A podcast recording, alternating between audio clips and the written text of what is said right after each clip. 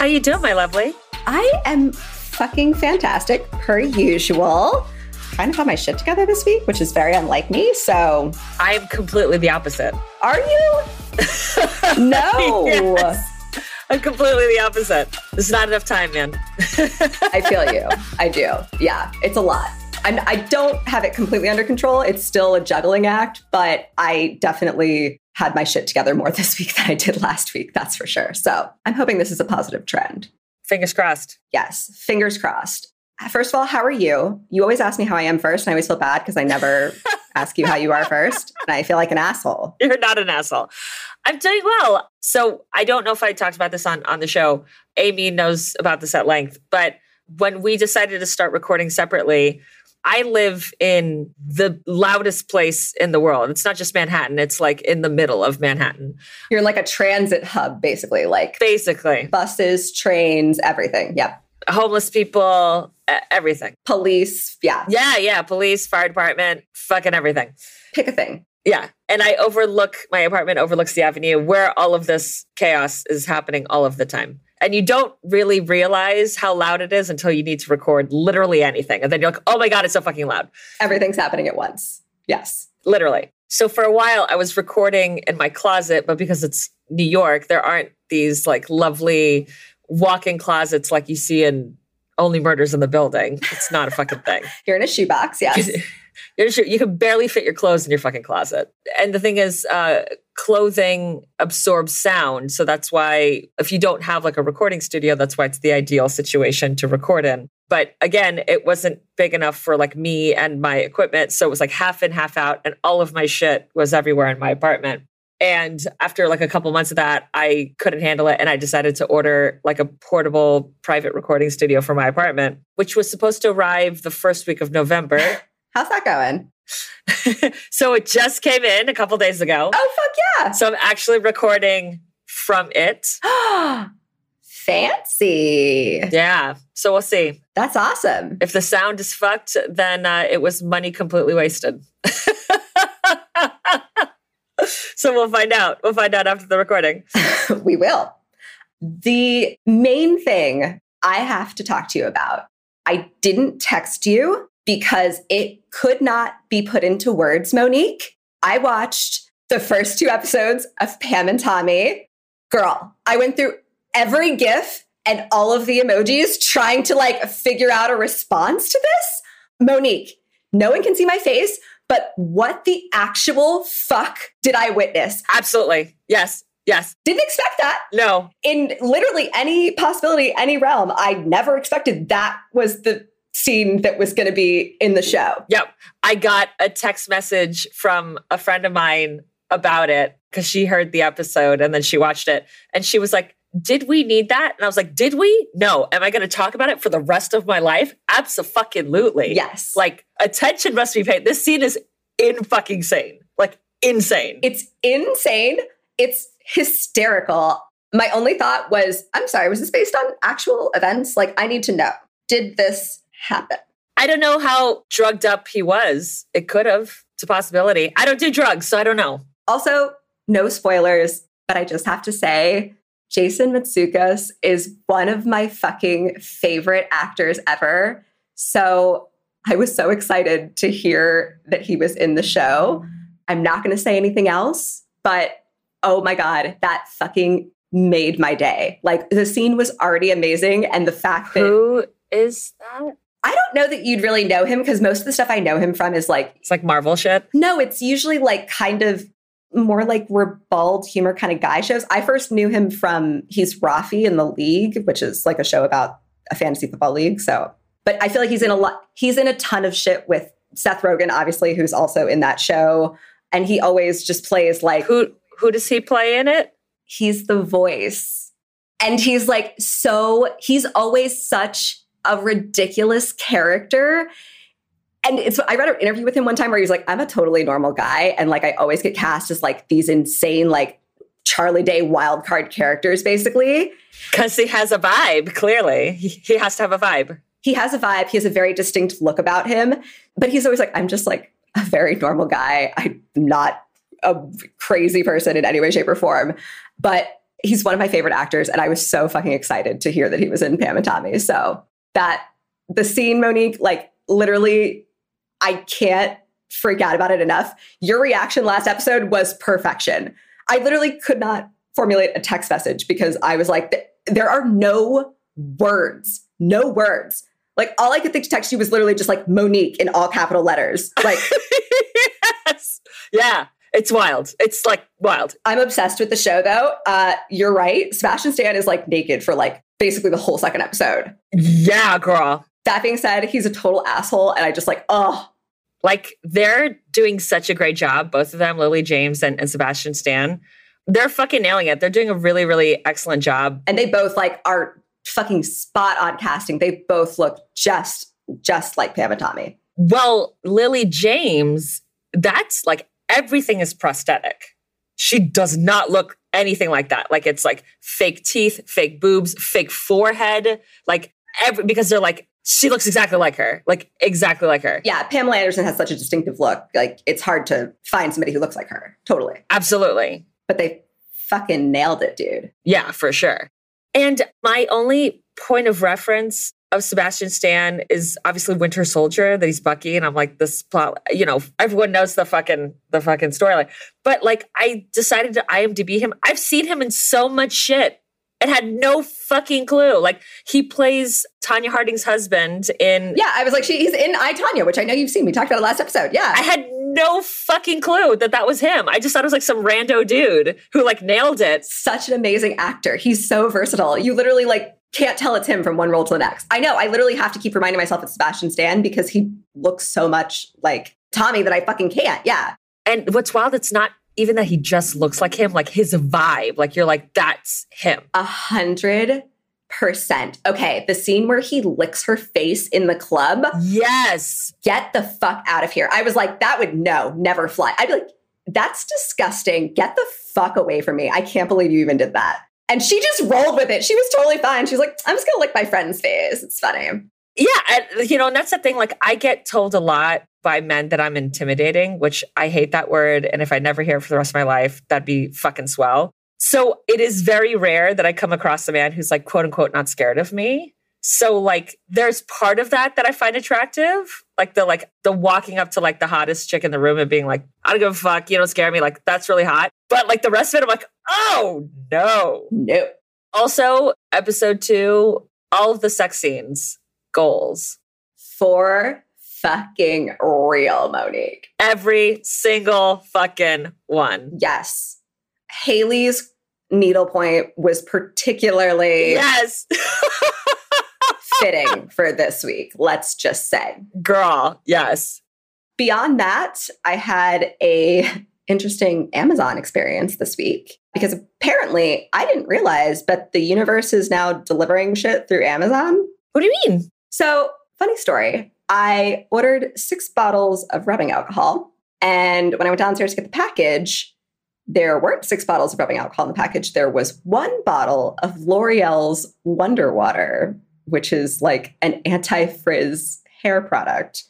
So I was like, oh, I think the universe is trying to tell me my hair looks like shit. and it's like, doesn't. bitch, you need some help.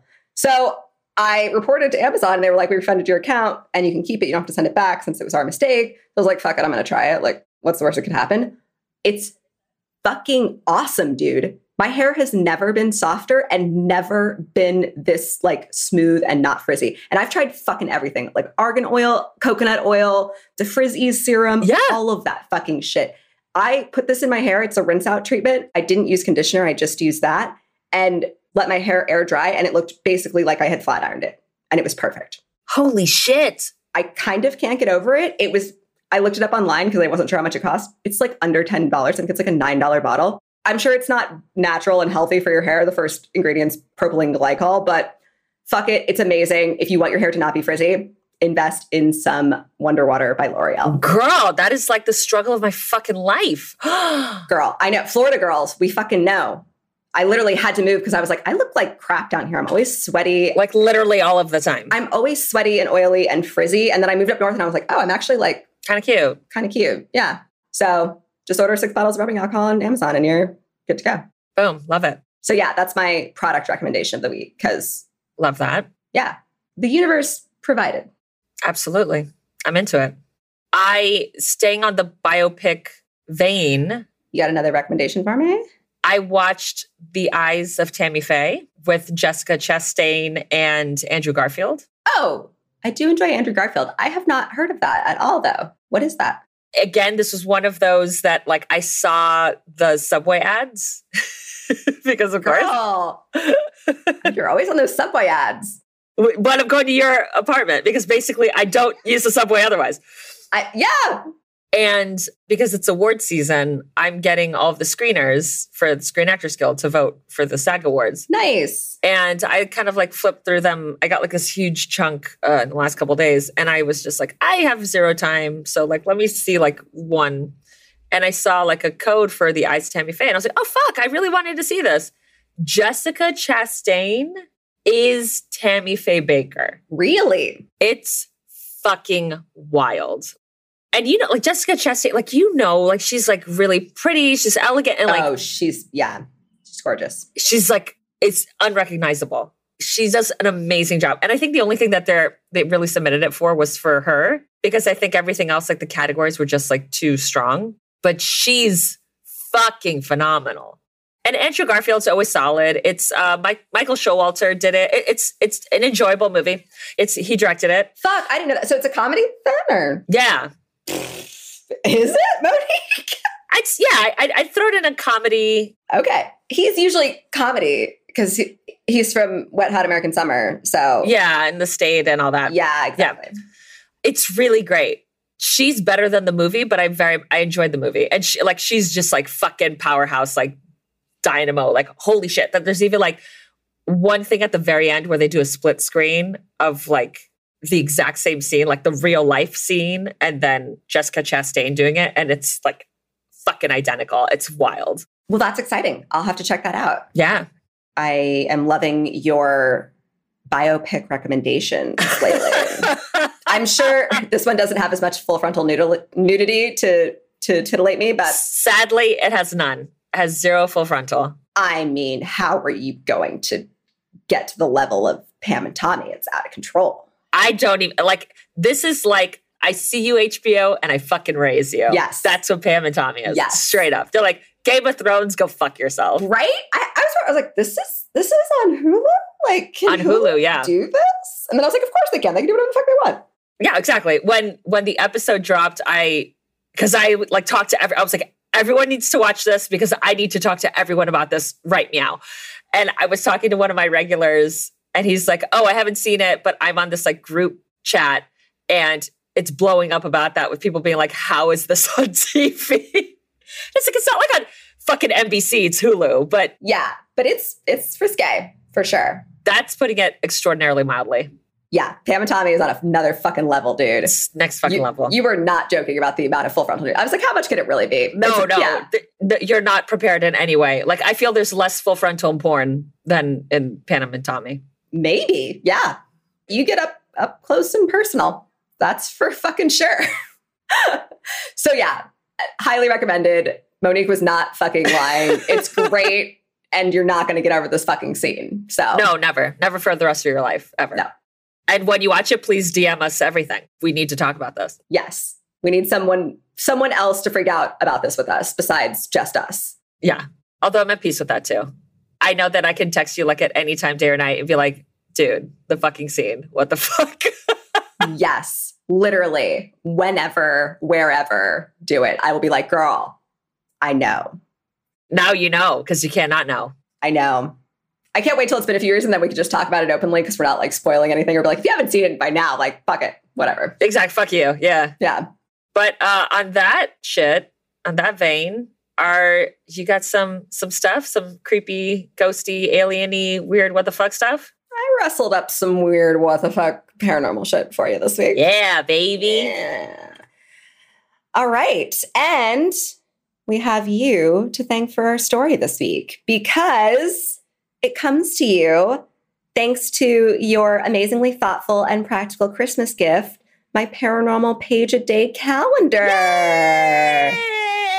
Right? Because I'm so glad it helped. you knew that was going to come in handy, girl. Of course. So, sources the paranormal page day calendar that Monique got me for Christmas, the podcast Haunted Canada, hosted by Nadine Bailey, episode four, thehose.ca, calgarycitizen.com, calgaryherald.com, thesprucepets.com, and the book Spirits of the West Eerie Encounters from the Prairies to the Pacific by Robert Belyk.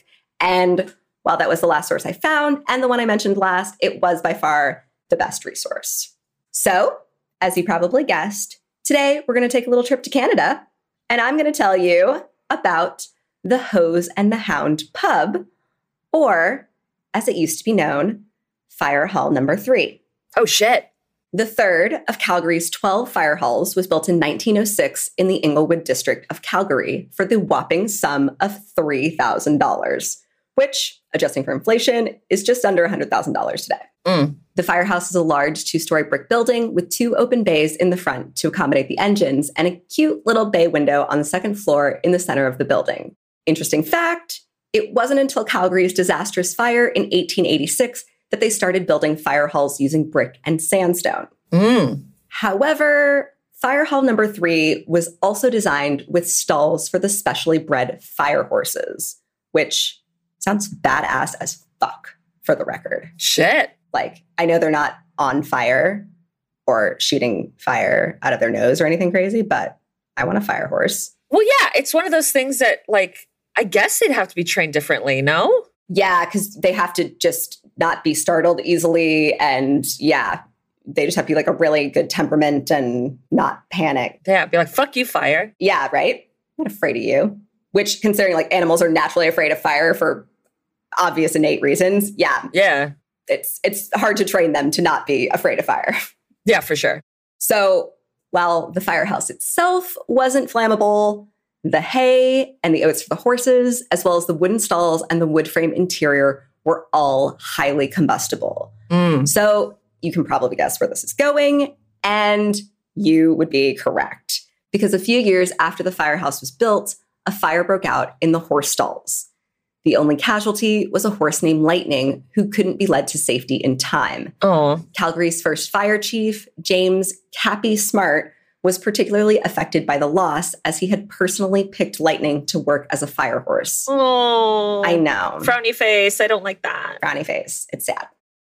Cappy was described as a larger than life character. He was appointed Calgary's first fire chief in 1898 and held the position until he retired in 1933. He was credited with modernizing the fire department, pushing for modern equipment to replace the old school bucket brigade, which sometimes I forget that's how they used to fight fires. And it's like the craziest thing to imagine Yeah, man. that, like, you just had to get like the whole town together in a line and then just like pass buckets back and forth. Like, what the fuck? Wish for the, you know, hope for the best. You're throwing like what, a gallon of water at a time on this fire? That's like engulfed an entire house, if you're lucky, and not like the entire fucking block. Absolutely crazy. Yeah.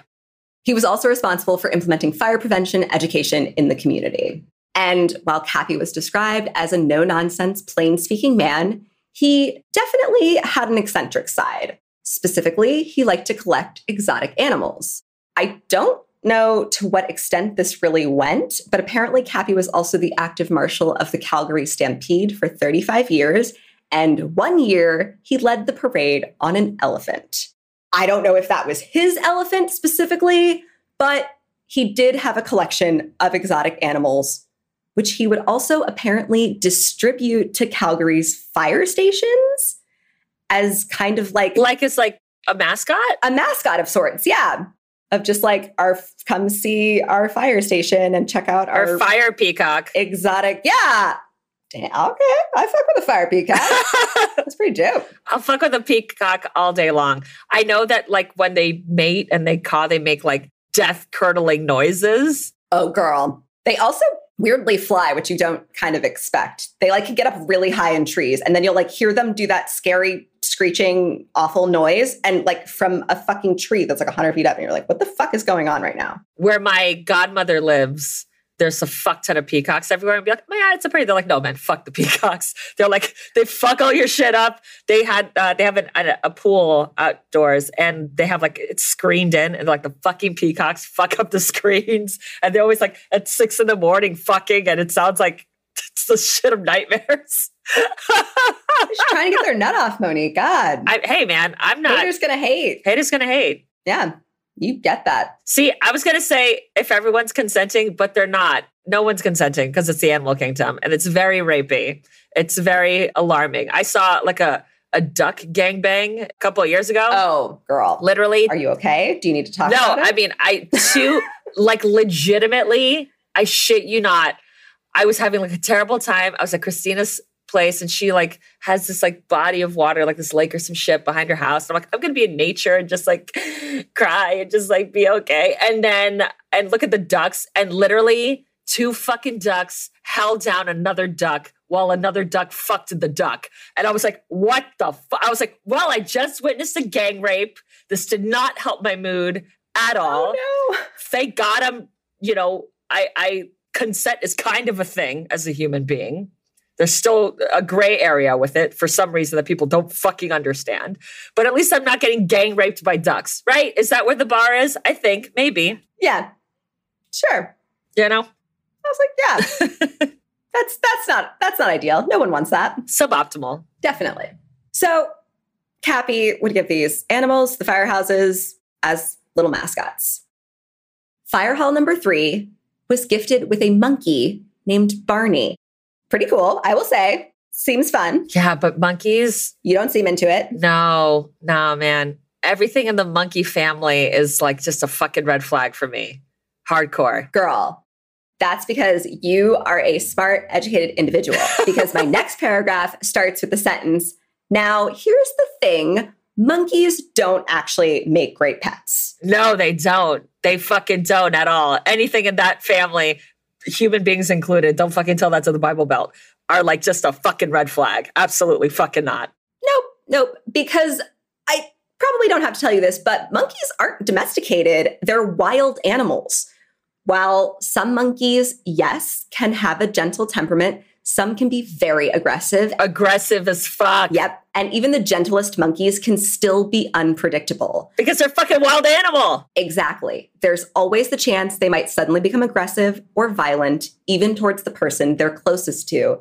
And that's assuming a best case scenario where the monkey's raised in a loving, caring environment, which, from what I can tell, was not exactly the case with Barney, because apparently both the firefighters and the children who would come to visit would tease him. No, why are you doing this? Like, what the fuck, guys? And what the fuck did the monkey do to you? For real. Which, considering they used to tie him to the flagpole in front of the fire hall on warm days for the amusement of the children, seems extra fucked up. Fuck the children. Leave the monkey alone. Exactly. And like, they're just teasing him while he's tied to a post outside and like can't get away. That's not fucking cool. No, that monkey's fucking going back to that firehouse and he has that little note like underneath his fucking monkey pillow. He's just like at it. He's like, dude, fucking Timmy is fucking gonna get it. He doesn't know when, he doesn't know where, but I'm gonna fucking rip his goddamn face off with my monkey claws. Girl, Am I predicting this story? are you a psychic? What's happening? so, I hope that something fucking happened. I mean, but they're monkeys, so it might be. Like the odds are pretty fucking high. It happens. There, Fuck! girl, I'm don't Google pet monkey attacks. I warn you now. I did earlier. Not a fun trip. Not a fun trip on the internet. Don't do it. So when the firefighters had to go to fight a fire, they would either leave Barney in the firehouse or again, they'd tie him up out front. Dude, what the fuck? Yep. Well, one day while the crew was out fighting a fire, Barney was left behind, tied to the flagpole out front. A family who was out for a walk came across Barney outside the fire hall. Their young son tried to offer Barney a treat, got a little too close, and Barney attacked, causing serious injuries. Oh my God. Yes. And all my other sources were vague about the incident and basically just said that, that he attacked and injured the boy. But according to the blurb on the calendar page, Barney bit the little boy on the face, which, That is the fear of my fucking life. yeah. And it's kind of what I assumed happened because that's the most serious place you can be injured by a monkey, really. This is why I'm fucking terrified of dogs.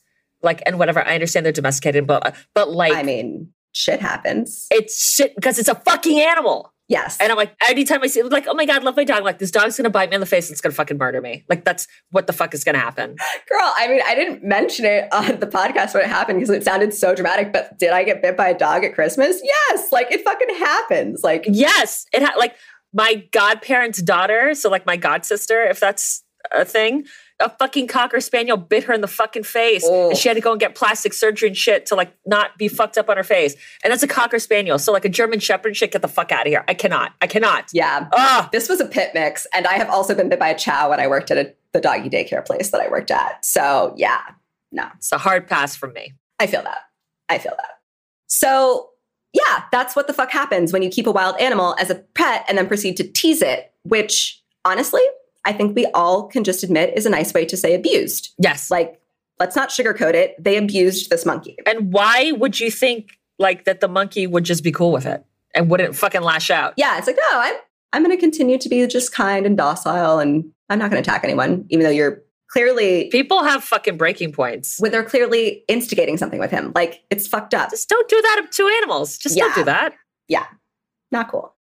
Also, I couldn't find out what type of monkey Barney was specifically. So he may have been one of those little capuchin monkeys, which are generally three to nine pounds. Mm. But I'm assuming from the level of the attack It's that bigger. he was probably a slightly larger breed, such as maybe the macaque, which can weigh anywhere from 12 to 17 pounds. So it's not as big as a chimpanzee, which not a monkey, technically an ape.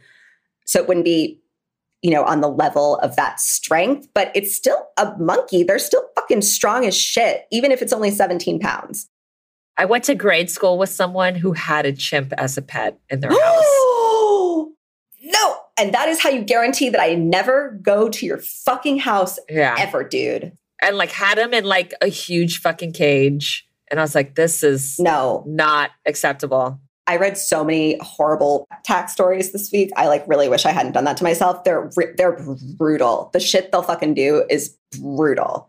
I kind of gave myself chills just thinking about it right then. It's like, it, yeah. Wasn't one of the first face transplants that uh, from the yes, the Travis attack. I think. yes, yes, Yeah. Mm-hmm. Mm-hmm. that fucking audio, the audio and the pictures. If you never want to sleep for the rest of your life, check that shit out. I don't think I've ever heard the audio, but I ne- I would never do that to myself. The nine one one call is I no, horrifying. I can't imagine. No, don't do that to yourself. No, don't just don't. don't look at it. I mean, I'm fucked up, so I did, but don't do that to yourself. don't do that to yourself, please. Just have a nice week. Don't look that up. yeah, exactly. Watch Pam and Tom instead. Girl, yes, yes. Unfortunately, after the attack on the young boy, Barney was seen as a danger to the community and was ordered to be put down. Mhm. Cappy took responsibility and was the one to personally do the deed, which I don't even want to know how they did that because it's the fucking early 1900s. They don't euthanize pets during this time. No. So, like, what? They broke his neck, they shot him? Like, Probably shot him. probably. This monkey's not having a good time. Like, No, they did wrong by this monkey. absolutely. This monkey's like, why can't I just live my fucking monkey life? Right? Fuck you, people. Barney, you didn't deserve that. No. So the firemen put Barney down and buried his remains in front of fire hall number three. But it seems like Barney felt he had some unfinished business at the firehouse and decided to hang around. But the first reports of Barney's ghost came along after the fire hall was decommissioned in the early 1950s. From 1952 to 1982, the building went through several changes and was used as a community center, a furniture store, and even a derelict flop house where people would go to sleep and party. In 1982, it became a fine dining restaurant, which didn't do great in the area. And eventually in 1992, they finally turned it into a pub called the Hose and Hydrant. Dude, fucking like properties are wild that it could like have like those lifespans of like fine dining and a flop house and a firehouse. Like, Restaurant, or yeah, and a furniture store, like crazy. yeah, it's fucking nuts. Yeah. So they turned it into a pub called the Hose and Hydrant. And if you were paying attention early and are now thinking, wait, I thought this place was called the Hose and the Hound. Well, once again, you're correct because apparently in 1997, a retired firefighters social club, also named the Hose and the Hydrant, had a copyright on the name. So they asked them that, please change it. And the name of the pub was changed officially to the Hose and Hound Neighborhood Pub. In 1996, Chuck Rose and his partner bought the pub from the previous owners. And in 1997, Chuck had his first encounter with Barney. One evening, Chuck and the chef, Doug Brown, were talking in the kitchen, standing about four feet away from one another. To Chuck's right, about six feet off the floor, was a shelf with a bucket of baking soda on it. Chuck said, quote, Suddenly, this four liter pail flies between us, travels six feet over to the counter, Shit. and covers Doug with baking soda. End quote. Oh shit. And baking soda is like one of those things that's annoying as fuck because it's So fine. Yeah. It's like, yeah. Also, it just got thrown in your face. Like, get out of here. and that's one of those things that kind of turns like pasty when you wet it to get it off. Yeah, definitely. Like that's the most annoying shit to fucking get rid of. Yep. No fun. Mm-mm. Thinking maybe there was a small chance that vibrations from passing train had caused the bucket to fly at them, the two men tried to duplicate it. But Chuck said, quote, every time we shook it off, it just dropped. I have no idea what caused it. End quote. Damn. Two years later, Chuck, his wife Elaine, and Dave, another chef, were standing in the kitchen talking. The heavy duty commercial dishwasher was off with its loading tray out and the door open. The machine was designed to operate once the loading tray was slid inside and could be turned on only when the door was tightly closed. But without warning, the dishwasher suddenly turned on, spraying hot water on all three of them. Oh shit. By the time they succeeded in closing the door, they were all soaked.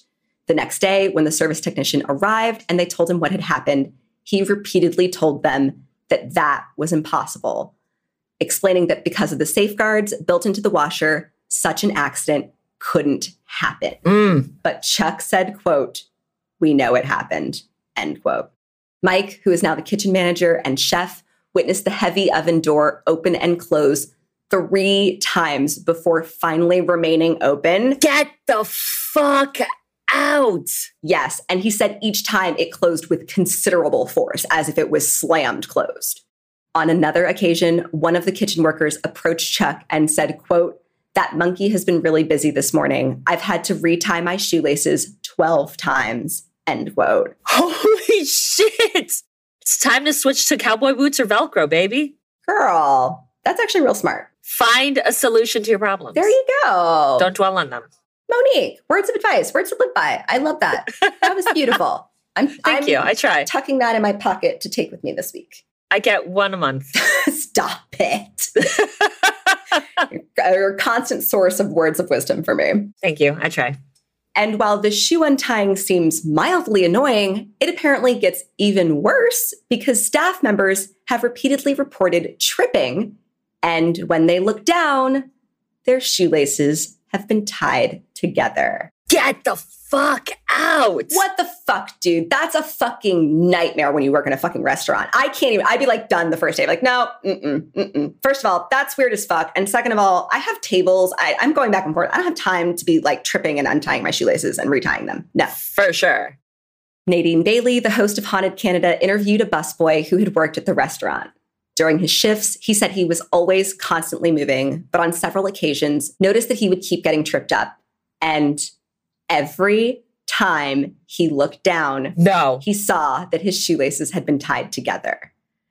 On one of his shifts, he kept count of how many times it happened and said that it had happened 10 different times over the course of the night. Get the fuck out. I'm someone who's so clumsy. I don't need any extra help to like fucking eat it.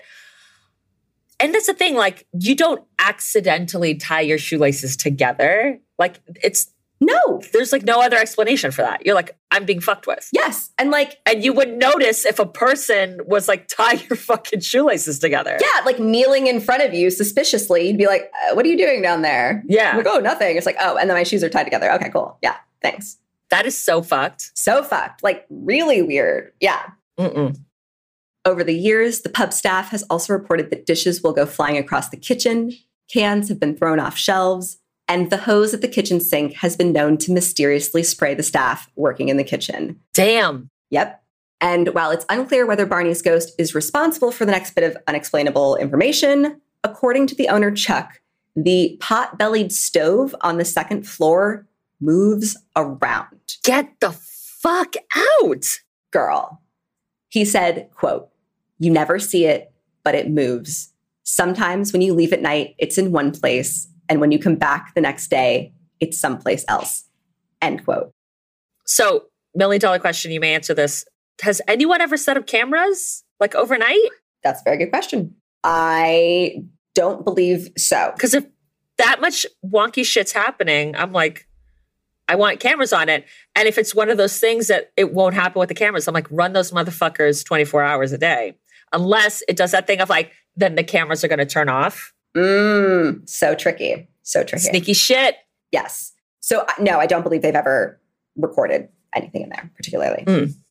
Because the stove is strictly a decorative piece, it's not fixed in place and can be slid along the floor. Mm. However, that being said, pot-bellied stoves are made of fucking cast iron and weigh several hundred pounds. A modern one I looked up online said it weighed 216 pounds. So Damn. I can't even imagine how much they used to weigh before modern advances in manufacturing. oh, yeah. So it's safe to say it requires a tremendous amount of force to move that stove, which is why it's also unclear whether this is another one of Barney's pranks or maybe the work of another spirit. Mm. I also read one source that said people have reported feeling a tail brush up against them while they're in the pub, but That is such a specific feeling. right? It's so specific that you know exactly what that is. yes. Yes. You can't confuse that with anything else. No. Like at all. No.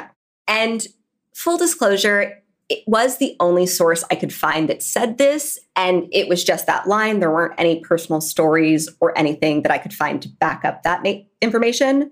But I do think it was interesting. Mm-hmm.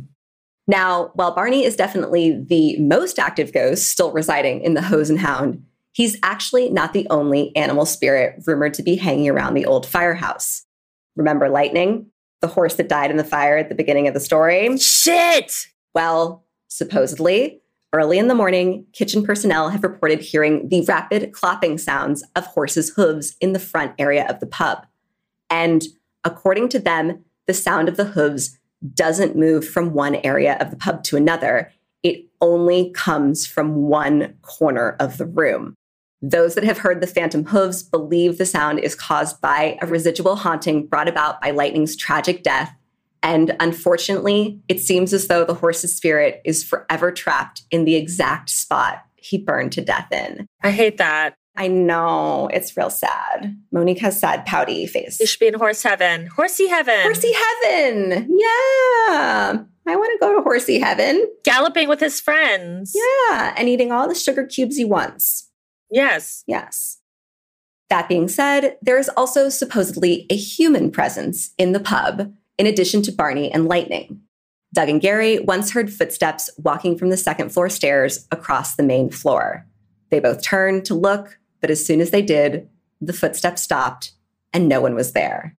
On another night, after closing, a server named Tanya and several other staff members were sitting at the bar talking when they heard the sound of the balls dropping on the pool table upstairs.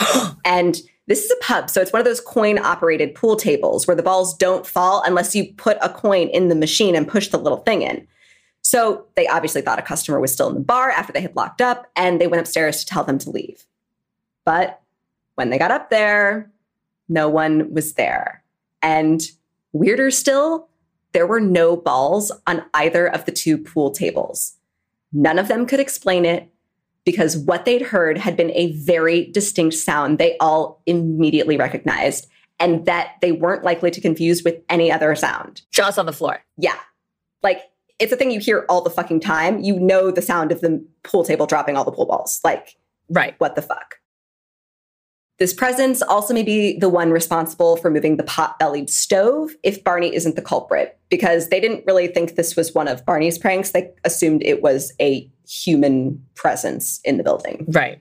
While some have said that the human presence in the pub is actually the spirit of Cappy, and the Hose and Hounds website even states, quote, self-proclaimed psychic claimed to see Cappy himself in the pool room area, end quote, the odds are unlikely according to the book Spirits of the West.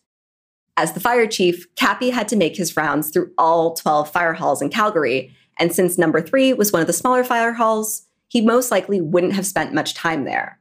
but I guess it's possible that his spirit decided to return to the fire hall to spend eternity with Barney. Mm. Now, it says that the Calgary Paranormal Society spent the night at the pub a few years ago and took some quote unquote fascinating photos. They supposedly found orbs in several places and a very strange reflection in one photograph that looked like the silhouette of a monkey.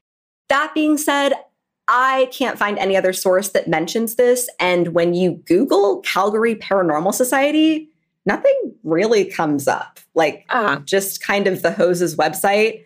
There's a Facebook group for the Calgary Association of Paranormal Investigators, but I can't find anything that mentions a group specifically called the Calgary Paranormal Society. mm. And I definitely couldn't find these supposed pictures that exist. So do with that information what you will.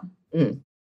The Hose and Hound was featured on the television show Creepy Canada, which I looked for but couldn't find anywhere. So Mm. I guess it's possible that since I wasn't able to watch that, that the bit about the Calgary Paranormal Society was featured during the show's Hose and Hound segment. But again, I couldn't find any other source to corroborate the story. Right. More recently, however, the Calgary Citizen reported that sisters Faye Steinberg and Laura Alchewski, who apparently are actual psychic sisters, Oh, shit. yep, and started the company Ghost Gurus together, which offers psychic readings as well as ghost tours, visited the pub. Faye, who has been able to see the other side since she was four and is the more experienced psychic of the two, said, quote, people can feel animal energy in there, end quote. She also claimed that she felt a newer ghost at the Hose and Hound and said, quote, there was a gentleman who passed away a few years ago that was kind of like the local legend. He would go there often, and I believe his energy is there, end quote. Mm. While it's unlikely that the new spirit is responsible for the footsteps and billiard balls, as those incidents were reported long before Faye felt the new presence, it's possible the active spirit energy in the building entices new ghosts to make their home at the fire hall turned pub. Mm. In the years under the current owners, there have been many strange and unexplained occurrences at the Hose and Hound, but the staff insists that none of the spirits hanging around the pub are evil or malevolent in nature. Even Barney's mischievous behavior towards the staff is just seen as harmless antics from the pub's resident prankster. Mm. And despite all the teasing he had to put up with in his life, it seems like Barney's the one who's actually getting the last laugh. Mm. And that, my friends, is the story of the Hose and Hound pub in Calgary and their resident ghost monkey. Bam.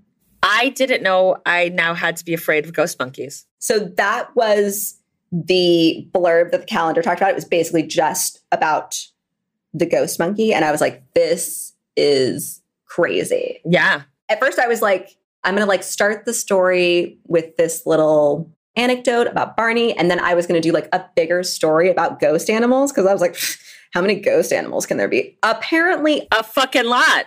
yeah, there's two in this one fucking fire hall. Like, what the fuck? So yeah, apparently they're everywhere. And I was like, oh no, I'm I can't I can't do that. I was like, I'm just gonna condense this and go back to just telling Barney's story. Um, but yeah, I couldn't handle the thought of a ghost monkey. I didn't think that was a thing.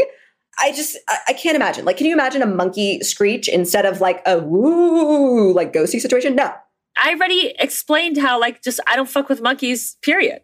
So now I have to fucking deal with, I have to worry about a ghost monkey. Apparently, This is unacceptable. I know, girl. Not a fan. Agreed.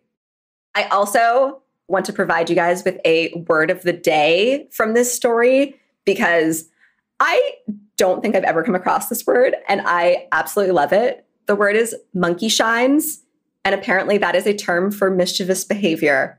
Oh, I'd like that. Yes. So that's your word of the day, monkey shines. Thank you. Yep. That story was fucking cuckoo bananas. It was bananas, pun intended. That's actually how the calendar page started. This story is bananas, exclamation point. Of course it did. Of course it fucking started that way. They love a pun. Yes, they're not going to miss out on that. Yeah, absolutely. That was amazing. And I'm terrified. Girl, I know. I didn't think I had ghost monkeys to be afraid of now, but yeah, it's on the list. Now it's been added. What the fuck? Yep. Ghost monkeys, ghost horses. Apparently, there are a fuck ton of ghost dogs walking around, which I'm cool with. I'm on board for the ghost dogs, but I know that's not your thing either, probably. As long as they leave me alone, that's fine. Okay. Just leave me alone. Just like a regular dog, like leave me alone. But every regular dog is like, I feel that you're afraid, and I'm going to be the one to turn it around for you. And then so they jump on me and try to lick my face, and I'm like, oh my God, I'm going to fucking die. Like this dog is going to kill me. Because they could tell. Yep. They sense it, Monique. They do. but that was amazing. Holy shit. I'd never heard anything like this ever in my life. Holy fuck. Girl, well, thank you for my paranormal page a day calendar. I've been enjoying it thoroughly, and I've heard so many fucking weird stories that I hadn't heard before. I'm so into it. I wouldn't have known about ghost monkeys if it weren't for you. Well, you're welcome. Yes, thank you, Monique. Got you, girl. Thank you for that story. Thank you. You fucking always got me. I love it. The real question is you got me a good true crime story this week? I sure fucking do. Yeah. And keeping in the Psychic Sisters uh, vein, No, we did not, Monique. it's not that intense. It's not that intense. But I was like, is this a monkey murder? I will lose it. No, it's not. Okay. But I also got my story off of a Christmas gift that I received this year. Hell yeah. Psychic sisters. My older brother got me the book Quackery A Brief History of the Worst Ways to Cure Everything by Lydia Kang, MD, and Nate Pedersen. Oh my God. I'm here for this, Monique. And another weird psychic sister thing Tell me. is my story also features a Bailey. What? Yes. So I'm going to be talking about Eben Byers. Sources cultofweird.com, ranker.com, medium.com, wikipedia.com, a Wall Street Journal article that I will withhold the title of until later because it's fucking wild. And the book Quackery, A Brief History of the Worst Ways to Cure Everything by Lydia Kang, MD, and Nate Pedersen. Ebenezer McBurney Byers was born on April 12, 1880. The wealthy American socialite was the son of industrialist Alexander Byers. Eben, as he was called, attended Yale, where he earned a reputation as a skilled golfer. In 1902 and 1903, he finished runner up at the U.S. Amateur, which is the leading annual golf tournament in the United States for amateur golfers, before winning the championship in 1906. He was chairman of the Pittsburgh firm A.M. Byers Steel Company, director of Westinghouse Electric and Manufacturing, and was widely connected with the docks and with banking. The well known sportsman had a private box at Forbes Field in Pittsburgh. He was a horse racing enthusiast, owning racing stables in both England and the US. He was a superior marksman in trap shooting and an ardent ladies' man with luxurious homes in Southampton, Pittsburgh, and Aiken, South Carolina. Not to mention that he often vacationed in Florida's Palm Beach. Dr. Roger M. Macklis wrote that Eben Byers was, quote, the personification of the roaring 20s. He was into everything, end quote. Which, you know, get it. Fuck it. You're rich and you can do all that shit. Go to town. Yeah. One night in November 1927, Eben was partying it up because his alma mater had just beaten Harvard in their annual football match. While returning home from the game on his private charter train, What? girl, That's next level rich shit. fancy shit. Absolutely. I was like, that, was that a thing? Apparently, it fucking was. It's it's the original private jet before yeah, jets were a thing. it literally didn't occur to me that you could have a private train. Never occurred to me. Same. He fell off of his bunk and hurt his arm, which that sucks. That does suck. I took a train in Europe with my family and it was we had like sleeping Yeah. like we had bunks and my older brother really I wanted the top bunk and he was an asshole and he wouldn't let me have the top bunk and in the middle of the night he fell off the top bunk. Karma. I mean, I wasn't going to say it, But but yeah, that's what happened. You know over the next several weeks, Eben complained of persistent muscular aches that left him with a rundown feeling that undermined both his athletic performance and it's rumored sexual performance. Uh oh. Uh oh. They don't usually take that well. No, they don't. They definitely don't. Eben went to Pittsburgh physiotherapist Charles C. Moyar to see what was up and what the good doctor could do for him. And Dr. Moyar suggested that he try Radithor, which was advertised as, quote, pure sunshine in a bottle. Oh, End quote. no. Mhm. I don't think that was accurate advertising. Mhm. So we're going to put a mini pin in this and go back 29 years to 1898, the year that Pierre and Marie Curie discovered radium. Hey. Right? But also womp womp because it goes so terribly wrong. It does. And I'm sorry if uh like that's a spoiler alert, you know, but it's also like a hundred and like 30 years spoiler alert. It's not like, is the Titanic gonna be okay? You know, um what happened? we all know that this isn't gonna end great. So when they discovered radium, it was believed that taken in minute doses, radium provided a metabolic kick to the body's endocrine system and infused depleted organs with energy. Mm-hmm. Totally. And while I was working on this, I was like, oh my God, like Amy's a fucking biologist. She could totally like throw in shit that she would understand more than me because I'm I'm a fucking actor and a bartender.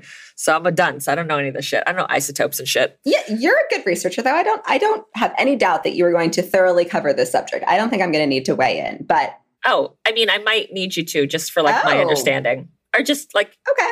anytime you have any knowledge, drop some knowledge. Okay. I'm into it. You might be grossly overestimating the amount of knowledge I have on this subject, but but I will I will. Okay. you know, what whatever your heart tells you to do. Thank you. If I can provide extra information, I will. I love you. I appreciate it. The two scientists never sought to patent their own discovery, so people went fucking apeshit over radium, trying to study, market, and capitalize on this miracle cure all. The Standard Chemical Company formed a wholly owned subsidiary, the Radium Chemical Company, Inc., just to handle the sales of radium and built a fully stocked biological laboratory to investigate medical uses. Dr. C. Everett Field, who was the manager of the Radium Chemical Company's New York office, was also one of its earliest and most vocal advocates. He enthusiastically published the virtues of radium therapy in medical journals and in his own pamphlets. And he had a lucrative practice until the late 1920s. In one publication from 1926, Field stated that he had administered 6,000 intravenous radium treatments over the previous 12 years. If you could see Amy's eyes bugging out of her head at that statement, Monique, what girl. the fuck? That is so horrifying. Yep. This is why all I want after we die is to find out what we fucked up medically. That's all I want to know because I know we're fucking shit up. I know we're fucking shit up because we have to. Like, it's just how it works. We know so little about so many things. Yes. As we talked about last week, we don't know what sense is, basically. Yes. Still. Exactly. We don't know anything. Yeah. After Marie Curie's visit to the States in 1921, the radium business boomed as radium products became all the rage, and the mild radium therapy movement was born. One New York company, Associated Radium Chemists, produced radium tablets under the name Arium. American Endocrine Laboratories produced a device called the radioendocrinator, which was a small radium infused device to be placed wherever needed to restore that area to good, quote, life and bodily health, end quote. Oh my God. Girl, wait, the next sentence is gonna fucking blow your mind. As an aid to male virility, Oh, one was no. uh huh. Uh huh. One use instructed men to use it, quote, like an athletic strap, end quote, which put the instrument, quote, under the scrotum as it should be, radiate as directed, end quote. My jaw's on the floor. Everyone's jaws on the floor. My eyes are as big as saucers. What the actual fuck, Monique? People are wild. People are fucking wild. And like, this is like the fucking 1920s. Like, this is a hundred years ago. This is like four seconds ago. In the span of human time, this is four seconds ago. Like, my grandmother was alive during this. This is fucking nuts. Oh my God. Radium infused lotions, hair products, gels, intravenous solutions for injecting radium directly into the bloodstream, and even, quote, Vita radium suppositories, end quote, became widely hawked and sold in all those pre FDA days. Radium hand cleaner was advertised to, quote, take off everything but the skin, end quote. Little did they fucking know how accurate that shit was. Magic radium ointment, when applied directly, quote, can confidently be expected to increase a manly courage and vigor, end quote. Manly courage? and vigor. Basically, like all of this is to get a dick hard, like straight up. Like we literally still can't cure cancer, but we can. We figured out how to make a dude's dick hard till like the day he dies. That is the a number one about fucking medicine forever in time. We just need to make sure that the guy can get his dick hard. Fuck everyone else. The goals of science, Monique. Come on. This is so fucked up. I mean, It's so fucked up. You're not even ready for how fucked up it's gonna get. really, I mean, the radium suppositories, like that's where Girl, fucking shooting radium up into your asshole. I feel so fucking like, you know, I feel healthy and alive and vigorous. I'm invigorated from this radium suppository. Mm, Yay. this shit's fucking wild. I can't. I can't. Okay. Vagatome brand radium infused gland tablets were available for quote unquote female trouble, Oh, whatever the fuck that means. lady times, cramps or something maybe? I think, but uh, the, the concept of fe- hysteria. yeah, I think female trouble was like anything. If you acted in any way that was disagreeable, you're having female trouble. I think. I don't think that they were that progressive to be like female trouble is No. like you're on your period. No. But what the fuck do I know? The woman's devil time. Is that what you're talking about? I mean, I think we should rename it that because facts is facts. I'm fucking down, girl. I mean, it's accurate Facts is facts. some of the time, at least. Yeah, I like it. Also serves as a warning. Let everybody know it's my devil time. Fuck off. And there's just like fucking countless more, you know, things that were products that were created that had, you know, radium in it. And people are like, this has radium in it, use it. It's fucking gonna, you know, make your life, make all your dreams come true. Luckily, for the gullible, radium obsessed 1920s American consumer, many of these products were no more than snake oil and contained no real radium. Okay, thank God. That's. I mean, they. I'm sure contained a bunch of other horrible fucking shit that wasn't great for you either. But whatever. At the time, US regulatory agencies were more concerned about truth in advertising than about potential harmful effects. So the Federal Trade Commission took action against those makers of tonics that lacked the advertised levels of radioactivity. The issue was false advertising, not that they were fucking poisoning people in masse. It was like, you're saying that there's radium in this and there isn't, and that's a fucking problem. It's actually not a problem. It's actually the thing we want. To, we don't want it to have radium in it. fucking wild. In the mid 20s, a pamphlet titled Radithor, the new weapon in medical science, end quote, was mailed out to doctors. The health tonic, which had been made, marketed, and sold by a William J.A. Bailey, promised to cure more than 150 ailments. Problem was that even though Bailey claimed he was a doctor, he fucking wasn't. He was a Harvard dropout with zero medical or scientific degrees. The born con man had frequent run ins with the law, and he spent most of his life peddling various bogus miracle cures, profiting off numerous short lived business startups. In 1918, he was fined for fraudulent claims. Again, this is the thing that like everyone's fucked up about. They're lying. Yeah. They're lying. So he's fined for fraudulent claims concerning a supposed impotence cure called Lassigo for Superb Manhood, end quote. okay.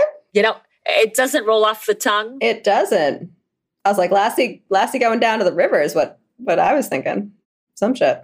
I don't fucking know. I don't even know what the fuck that is. Cuban from Miami. That was just the thing I'm making up, Monique. It's not anything. Oh, shit. I didn't know. I don't know. It's just like Lassie go is what it sounded like. So it was like Lassie go down to the river. What is this? Lassie go find Timmy in the well? I don't know.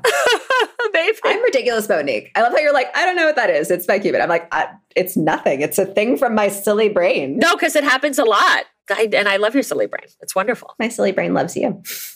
By 1922, he was back in business, setting up numerous radium-related laboratories. Sorry, laboratories. It's I, I used to watch Dexter's Laboratory. I was gonna say I loved it. You didn't have to change it at all. Was my fucking favorite. I love Dexter's Lab. so I keep saying laboratories. Laboratory. No, it's great.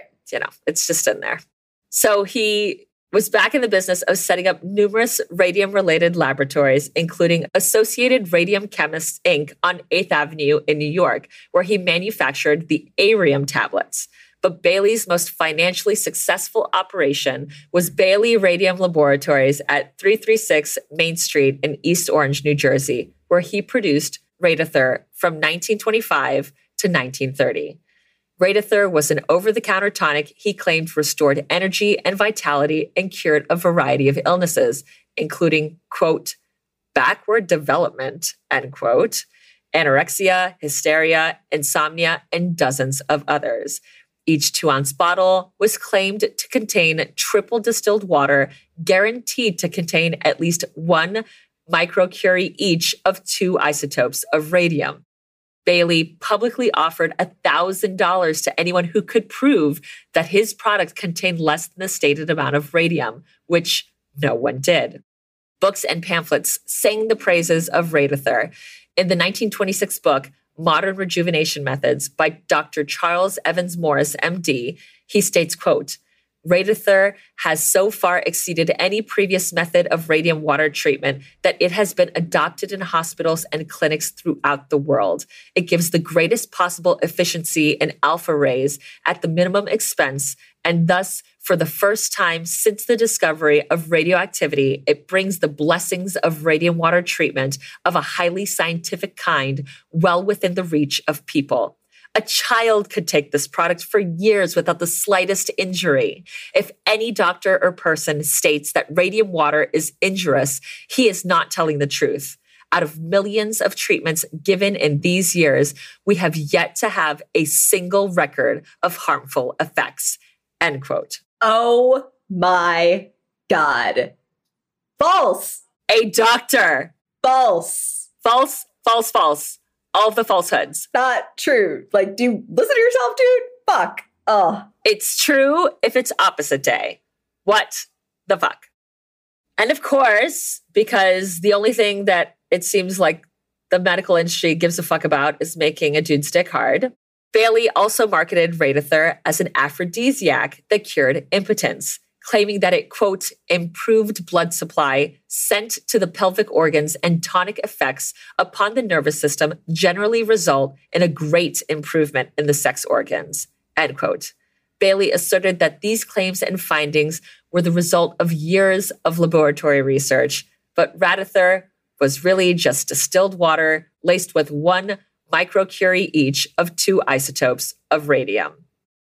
So that's the background. So now we're going back to 1927. And you have Eben Byers. He's a notorious ladies' man whose nickname at Yale was Foxy Grandpa, which fucking barf. Ew. Ew. All of the ew. I think I just threw up in my mouth a little bit. Yes. That's the only, especially since like, how fucking old are you at Yale? Like, yeah. 20s? Yeah. Why are you a grandpa? Right? Ew. Get out of here. No. Ew. And like when he's going to the doctor, he's like 47. So still like, ew. I'm not into this. No. Correct, Monique. That's the correct response. Exactly. He had injured his arm, and this quote, rundown feeling, end quote, is affecting his athletic and sexual performance. So when he comes to Dr. Moyar to seek a solution, the doctor prescribes him Radithor. And realistically, Dr. Moyar probably knew little to nothing of the medical qualities of Radithor but he was incentivized by Bailey Laboratories to offer the radioactive tonic with a 17% rebate on every prescription dose. Pat yourself on the back for that one, dude. Good. Nice. Yep. Cool. Be like, kick back, motherfucker. And guess what? Nothing has changed in the pharmaceutical industry. Yeah. This is still happening. Just look at the opioid epidemic. Yeah. That's why the fuck this is happening. Nothing has changed in 100 years. It's nice to know that. We are not remotely as evolved as we like to believe. The recommended dose was one two ounce bottle per day. And at a dollar a bottle or $30 for a month's supply, Radithor was a status drink that only the well to do could easily afford. But Eben was determined to maintain his foxy grandpa status, so he quickly purchased some and felt an immediate positive effect. Not only had his arm gotten better, but he experienced a return of his quote, male virility, end quote.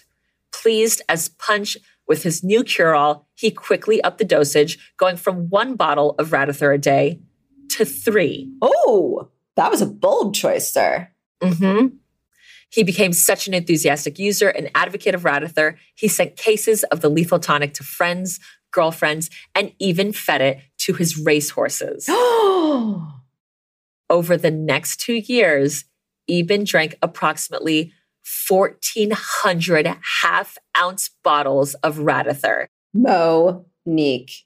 Girl, That gave me chills just thinking about how much fucking radium he ingested. Oh girl. my God. Was he just like glowing from the inside out? Like, No, I can't imagine that he wasn't. Like, I couldn't find anything about him glowing. but like, I'm assuming it, it must have been like the radium girls where like they could literally turn the lights off and like see their skeletons glowing in their fucking bodies, right? Like, I would assume so, but like, I didn't find anything about him glowing. okay, dude, it's still fucking crazy. It's fucking crazy. And maybe it's because like it was diluted with the water, whereas the radium girls like literally were just putting straight radium in their mouth and on in their hair and shit. I don't know. I'm also not like the chemist here, obviously. And here's the thing, and through all of this, Bailey is making a fucking killing with bottles retailing at a dollar each, a 400% markup. He ended up selling more than 400,000 bottles. So here's the thing in the 1920s, people knew about and believed in the healing powers of hot springs. And when it was discovered that the water in hot springs was mildly radioactive due to the radon gas dissolved in the water, it was concluded that it was the radioactivity that was so curative. In the American Journal of Clinical Medicine, Dr. C.G. Davis claimed, quote, radioactivity prevents insanity, rouses noble emotions, retards old age, and creates a splendid, youthful, joyous life, end quote. So, of course, products claiming to be infused with radium like candy, hair tonics, and blankets were all the rage. However, radon gas is entirely different from radium, the element found in Radithor. Radon gas has a half life of about three days, whereas radium has a half life of 1600 years. Yeah. Yeah. Mm-hmm. Seeing as how Eben took three times the already toxic dose of Radithor, he was irrevocably doomed. Yeah. You're fucked at that point. You are so fucked. yeah. So fucked. And you're like, oh my God, I'm like nailing my fucking life, bro. You don't even fucking know. Like my dick works. I'm fucking hot grandpa. Like Yeah, killing it. I'm fucking killing that shit. Nope. Mm-mm. That's the opposite. You are if it's opposite day, but you are not, sir. No, that shit is killing you and you're about to be dead, sir. Yeah. That's what I know is going to happen. In September 1930, one of his lady friends, whom he had been sending cases of Radithor to, died suddenly of mysterious causes. Shortly after that, and after consuming, again, an estimated 1,400 bottles of Radithor, Eben went to his doctor complaining that he had lost, quote, that toned up feeling, end quote.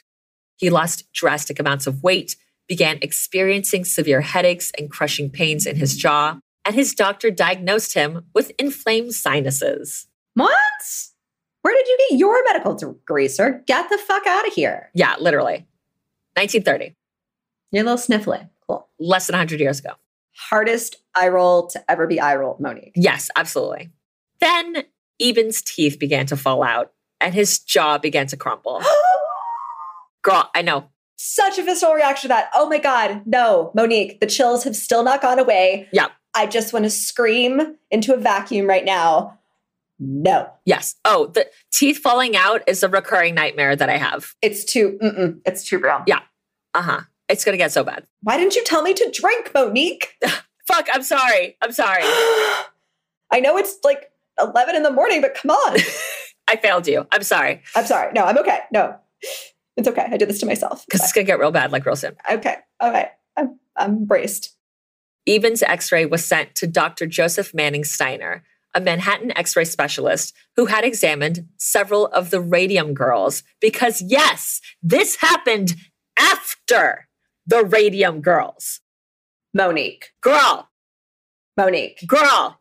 What is literally wrong with everyone? I'm sorry. Oh, because that happened to women, so it can't happen to us? Like a weak woman's disposition, so she's subjected to radium. She's susceptible to radium. So, those who don't know about the radium girls, real, real quick, radium was discovered and it was discovered to glow in the dark. And then these women uh, were hired to paint the numbers on the watches for uh, the men going to fight in World War One, so that they could see their watches in the middle of the night and they could, you know, synchronize attacks and shit.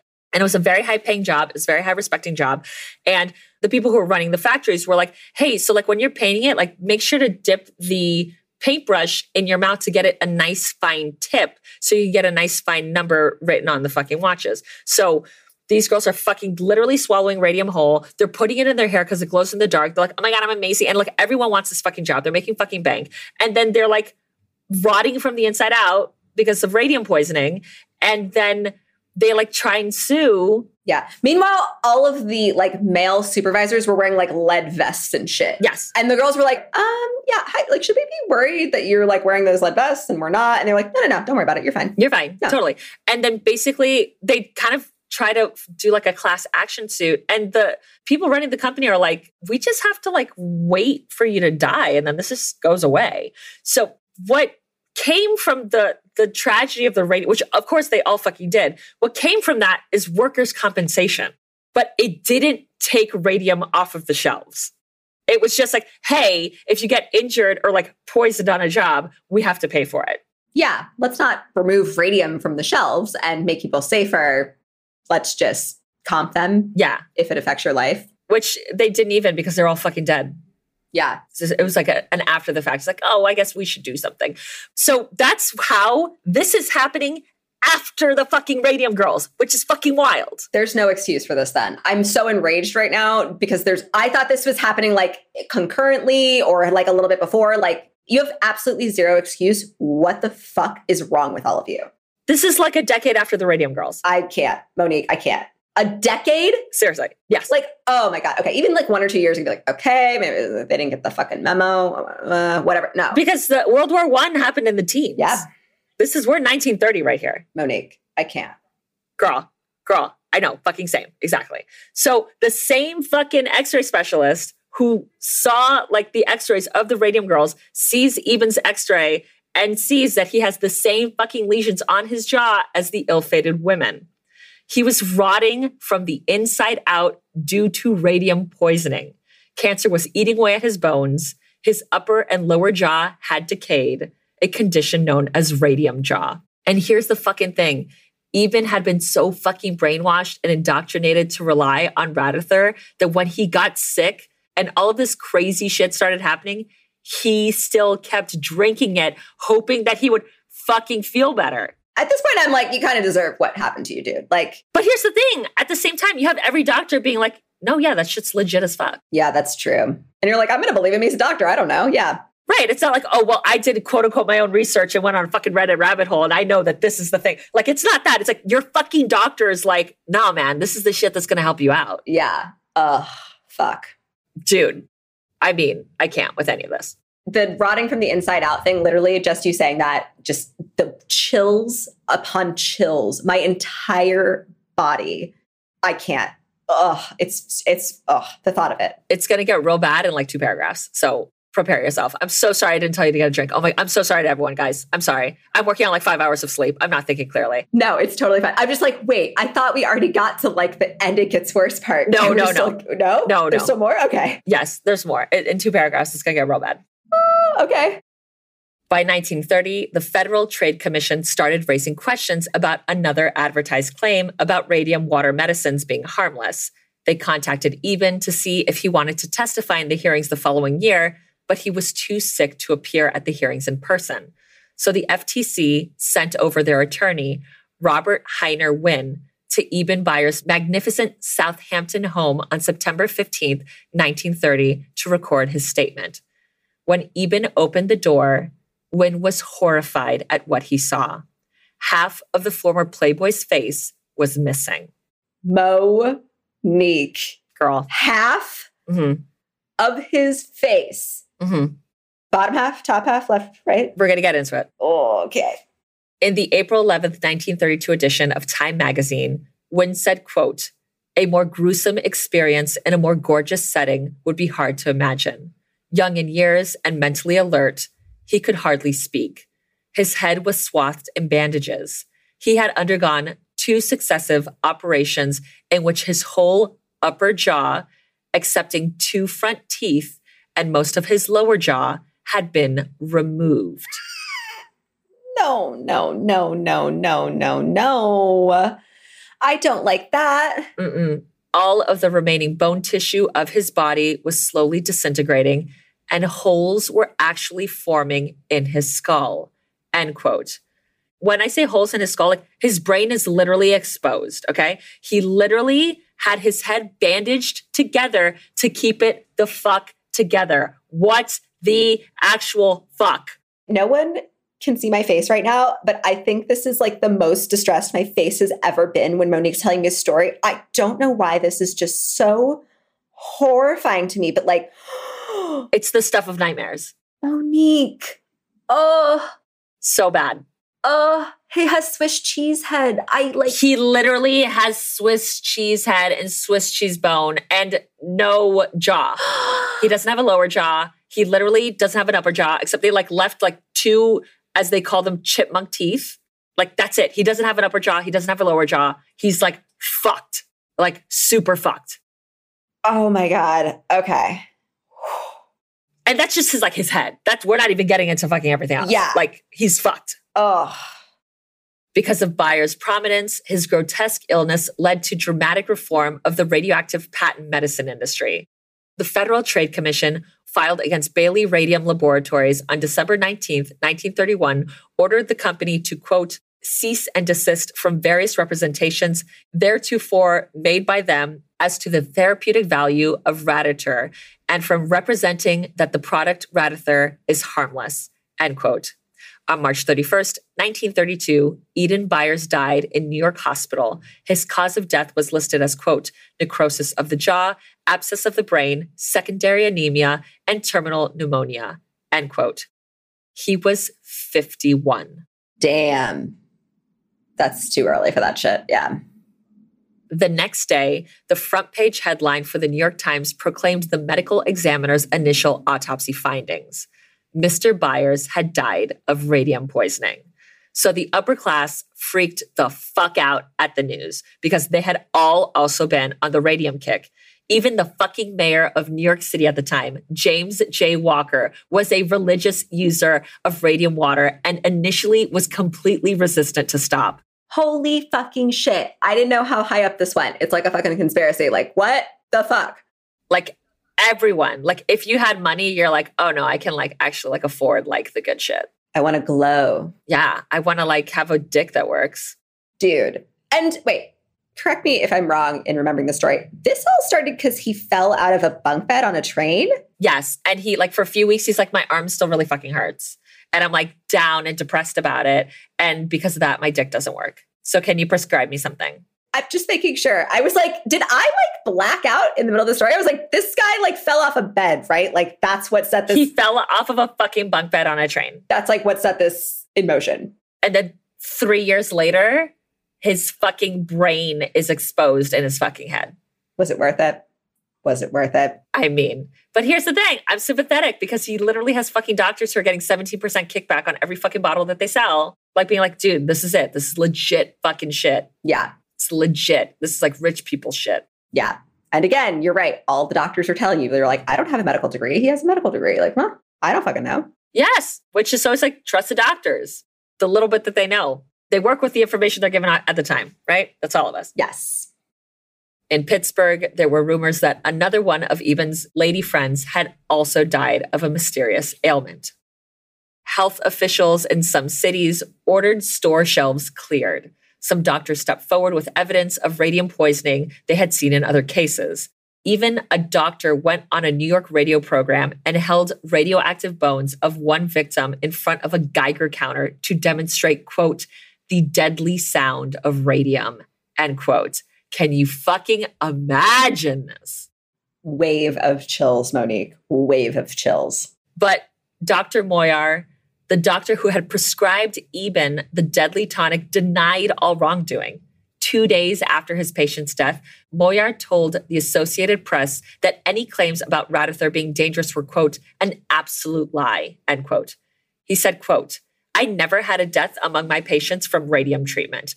I have taken as much or more radium water of the same kind Mr. Byers took, and I am 51 years old, active, and healthy, end quote neither William Bailey nor Bailey Radium Laboratories were held responsible for Eben Byers' death. But the company was shut down by the Federal Trade Commission. The findings against bogus patent medicine makers granted the FDA, which at the time was primarily an agricultural regulatory commission, comprehensive authority to regulate drug and pharmacological practices and investigate bogus cure all health claims. Even though Bailey's company was shut down, that didn't stop him. Radium had made him very wealthy, and he soon founded another company to sell products such as radioactive belt clips, paperweights, and a device which enabled consumers to make their own radioactive water at home. Fun! It's an activity for the whole family. Yep. Get the kids involved. Your bones fucking crushing to death. Yay! God damn it. Despite the scandal that his tonic had killed a handsome member of the upper crust, Bailey insisted that the concoction was safe, alleging that he had consumed more of it than anyone else and felt perfectly fine. Is that true? Well, we'll get into it. Okay. On May 17th, 1949, William Bailey died of bladder cancer. When medical researchers exhumed his remains nearly 20 years later, it was found to be, quote, ravaged by radiation, end quote. Bam. Because guess what? You can't escape fucking radium. Um, no, you can't. Yeah. At the time of Eben Byers' death, his body was measured as containing 36 micrograms of radium when 10 micrograms are considered fatal.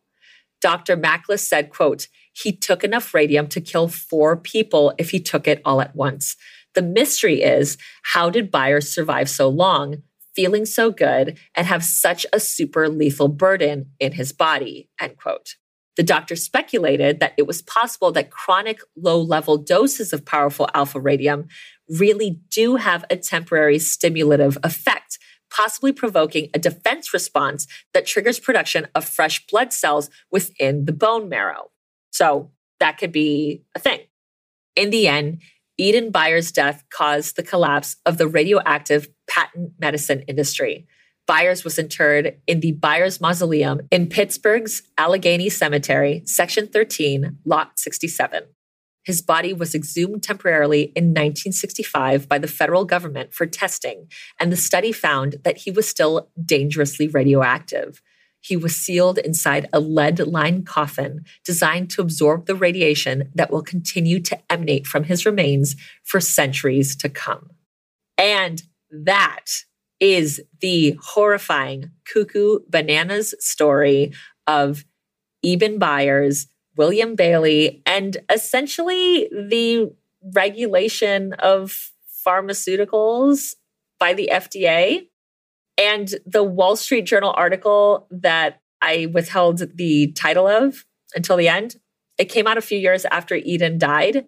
It is called The Radium Water Worked Fine Until His Jaw Came Off cancer researchers unearth a bizarre tale of medicine and roaring 20 society. Just the title of that article gave me chills, Monique. That's the level of this story. I cannot fucking handle this. Um, I fucking love this because you played to the chemistry nerd that lives inside of me and you just like stroked her little head and made her very happy. I had not heard of this. This is fucking bananas, dude. And I, I seriously cannot get over the fact that this was literally a decade plus after Radium Girls. Mm, yeah. Yeah. Because Radium Girls was like 1918. Yeah. Because they were painting the watches for World War One. Yeah. Let me see when they when they actually went to court and shit. Yeah. Yeah. 1920s. That was such a fucking good story, dude. That's really interesting. Girl. And especially like my thing of like, just being fascinated how wrong throughout history we've been about medical things. Yes. And then to be like, so fucking wrong. To be like, can you believe we thought that? Like, what? Yeah. Yeah. And then, of course, that thing of like, the only reason someone gives a fuck is because a wealthy white dude fucking died of it. Yeah. When it was the fucking girls, they were like, fuck it, they're poor. Who gives a fuck? Yeah. Get out of here. And we're just going to like instill workers' comp, but radium's still on the up and up. That's fine fucking so goddamn crazy, dude. That sounds like a really interesting book. Yeah. And it's like all sorts of shit. I was reading a little bit about cures for hysteria, quote unquote. Beyond the old uh, three knuckle shuffle. Rubbing one out. Yeah. Yeah. Well, it's funny because doctors came up with vibrators because they were like, I'm really fucking tired. It takes me like an hour to do this. And I'm getting basically like carpal tunnel, rubbing one out for all these fucking female patients. So then with the vibrator, it like reduced that time to like five minutes. But and then these fucking doctors didn't realize that they were like they fucked themselves because now like see you could literally order a fucking vibrator on like Sears catalog and like the like healthy, you know, be like healthy and not a fucking crazy chick. Yeah. fucking I don't have to pay a doctor to do this for me. I can just buy a one time machine that takes care of this for me. Yeah. But I get it. He's like, my hand's cramping. Like, ugh. yeah. Especially, I'm sure that wasn't the sexiest situation. So, like, to get yourself like in the headspace to get there while you're in a whatever 1900s doctor's office with some fucking dude down with his hand down your pants. I mean, and here's the thing, like maybe women are into it because I doubt that like for, who knows like what was the the foreplay situation in this time period. Girl, I would have had a standing appointment like every fucking Wednesday. I'd be like, "Hi, yeah, hi, thanks, I'm here, cool." I like wouldn't care who it was. Some fucking old dude would be like, dude, get it. Like, my husband's not doing this clearly. Fucking no one else knows what's going on. Like, you're the fucking guy with the fucking magic touch. Let's do this. Dude, and you have like a fucking eight hour day just doing that nonstop for eight hours? Fuck. Yeah, I'd be like, I need to invent, invent some shit because like I can't. I can't hold a pencil anymore. right? What the fuck? I mean, I don't know about your life, Monique, but eight hours, call that a Tuesday. No, that's too much. But yeah, can you imagine eight hours? Like, dude, that's fucking wild. Uh, yeah, no, it's it's full of a bunch of crazy shit in there, and I I love all of it. It was quacked. Is that what it was called? It's called quackery. Quackery. It's called quackery: a brief history of the worst ways to cure everything. Awesome. That sounds really interesting. I'll have to check that out. Yeah, it's a lot of fun. That was a good Christmas gift from your brother. I mean, he didn't he didn't come up with it on his own. I like oh. my mom was like, "What do you want for Christmas?" And I was like, "This shit. This is what I want." You sent her the link. Yeah. it's like I don't want like girly shit. I don't want the things that you've decided are appropriate for me to have. I want to know about the worst ways you've cured everything. Yes. I want spooky shit. God damn it. Yes, absolutely. Well, thank you so much for that. I fucking love that story, dude. That was right up my alley. For sure. Thanks so much for uh, traumatizing me with the ghost monkey. Yeah, it's going to haunt your dreams now, Monique. Oh, absolutely. Like that's, that goes without saying. Yeah. And thank you guys so much for listening. If you don't already, follow us on the gram. I'm definitely going to put up pictures of Eben's fucking face. Are you? Yeah, girl. I mean, I knew you were. I might, I might. don't tag me in that, Monique. I don't want to see that. okay, no. I won't. I won't tag you in it. It's fucking wild. I'm definitely going to put up those pictures because holy fuck. Ah, uh, what am I saying? I watched, I looked at all the stupid pictures of the monkey attack faces. I definitely want to see this guy. Oh, yeah. I mean, oh. I'd say it's probably par. I, yeah, say so. So it's about the same. They're older pictures, I'm assuming, so they'll probably be less traumatizing than the pictures from like. Yeah, they're not like high def color like, photos. You know, no, yeah. Yeah, yeah. And like the pictures are like, you know, they kind of like folded shit in, like to his skin in to make it look like he had a face. They did their best. Yeah. You know, fuck. You know, 1930. It's fuck. It's fucking wild, man. But uh, if, if you want to see that crazy shit or, uh, you know, any fun, kind of fun memes and bullshit from us, follow us on the gram. You can find us at Another Fucking Horror Podcast. You can find me at Pin Up Girl Mo. You can find me at Lobotomy, and that's Lobot period Amy. Every sixth episode, we do a True Listener Tales episode where we read your fucking stories and your crazy shit. We kind of don't give a fuck what it is. It just has to be real. We don't want any of your like pros. Yeah, don't make it up. But if you've got some, you got a ghost monkey or ghost horse or something, I'm down. I would like to hear that. Or even if you know someone, I hope you don't know anyone who has had radium poisoning. Oh, yeah. I remember reading that Marie Curie's like the paper that she took the notes on, like they're still radioactive. They're still like in a fucking like lead box and shit. Fucking wild. Crazy. So we do a listener tales episode every six weeks, every six episode. So if you have a crazy listener tale, please email us at another fucking horror podcast at gmail.com with a period instead of the U and fucking. Guys, we're so obsessed with you. Don't get radium poisoning or haunted by a ghost monkey. Keep it cute. Keep it creepy. Bye. Bye.